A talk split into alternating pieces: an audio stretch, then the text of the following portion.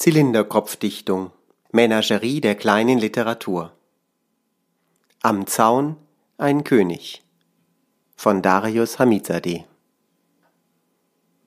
Herr Schneider wohnte in dem kleinen Haus an der Ecke, dort wo die Hauptstraße einen Knick macht.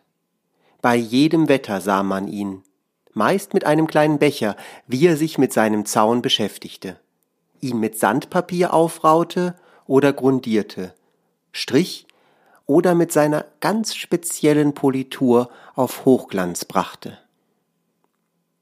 Der Zaun war eine Spezialanfertigung seines Patenonkels gewesen, einem gelernten Schlosser. Nebenbei hatte er Eisen und sein Glück geschmiedet und war im Spielmannszug als Soloklarinette mitgelaufen. Der Zaun war aus tiefschwarzen Bögen gefertigt. Sie öffneten sich mal nach unten und mal nach oben und waren durch silberne Ringe miteinander verbunden. Der Klarinettist hatte auch seinem Instrument ein Denkmal gesetzt.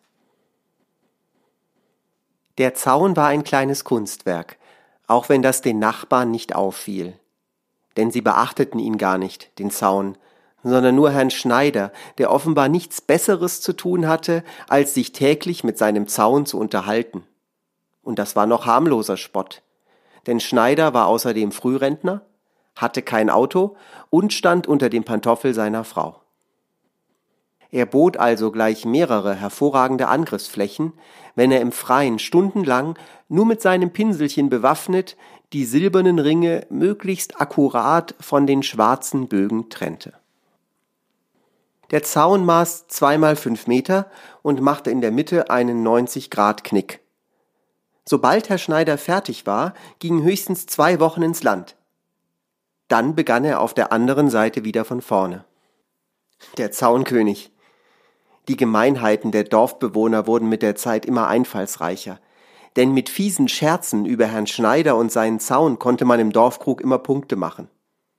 Natürlich grüßten trotzdem alle freundlich, wenn sie ihn sahen, und man hätte sogar beim Dorffest mit ihm angestoßen, wenn er Schnaps oder wenigstens Bier getrunken hätte, und nicht immer nur Mineralwasser. Ja, eigentlich machte er sich selbst zum Außenseiter, da war man sich einig. Irgendwann fing Herr Schneider an, mit Farben zu experimentieren. Zunächst ging er noch ganz behutsam vor, indem er nur die Schattierung des Schwarztons leise variierte. Dann tauchte er die Ringe zunächst in Gold und schließlich in viele bunte Farben. Allerdings gab es nicht genügend Ringe am Zaun, um die Farben des Regenbogens aufzunehmen.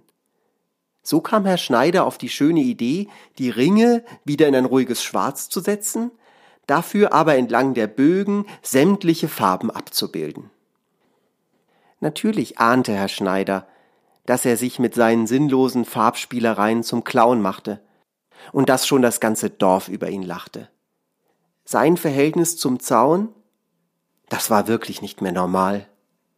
Wo gab es denn sowas, dass sich einer nur mit seinem Zaun unterhielt, als gäbe es nichts anderes auf der Welt? Zum Glück gab es noch uns Kinder. Ein paar von uns besuchten ihn immer. Schweigend sahen wir ihm dabei zu, wie er seinen Zaun Stück für Stück verschönerte.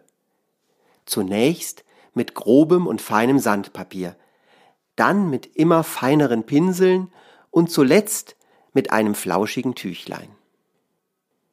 Irgendetwas war faszinierend an ihm, an seiner Ruhe, seiner Konzentration und seiner Beharrlichkeit als ob er Ikonen malte und nicht nur einen Zaun bepinselte.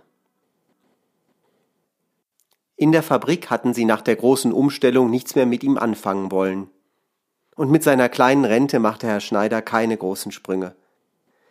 Seitdem er keine Aufgabe mehr hatte, plagten ihn oft Zweifel. Dann wurde er trübsinnig und immer unzufriedener.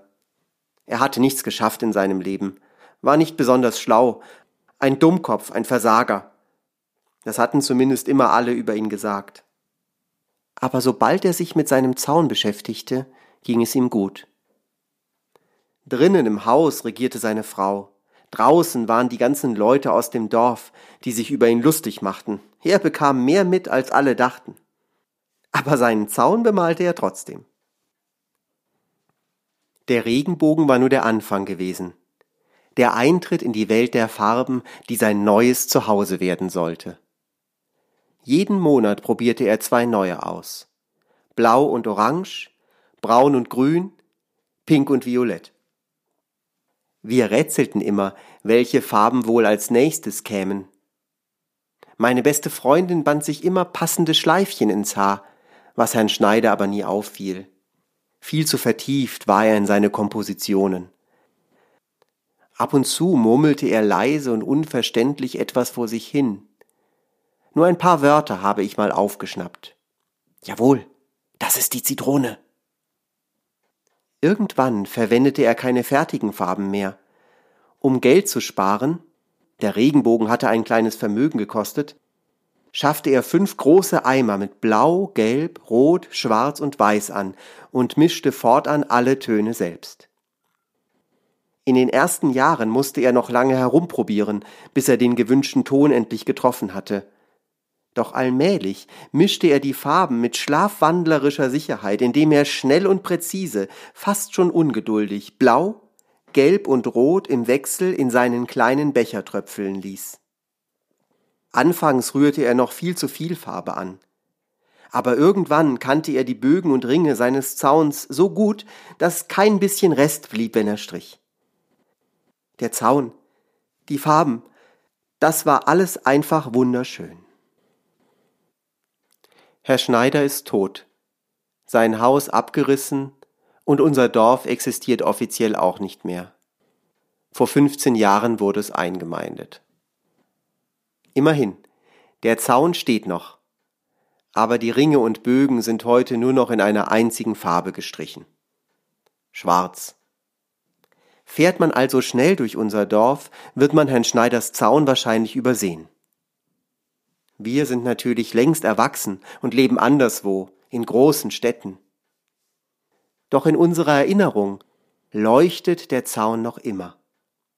Wir haben uns sogar filigrane Bögen und Ringe auf die Handgelenke tätowieren lassen. In allen Farben.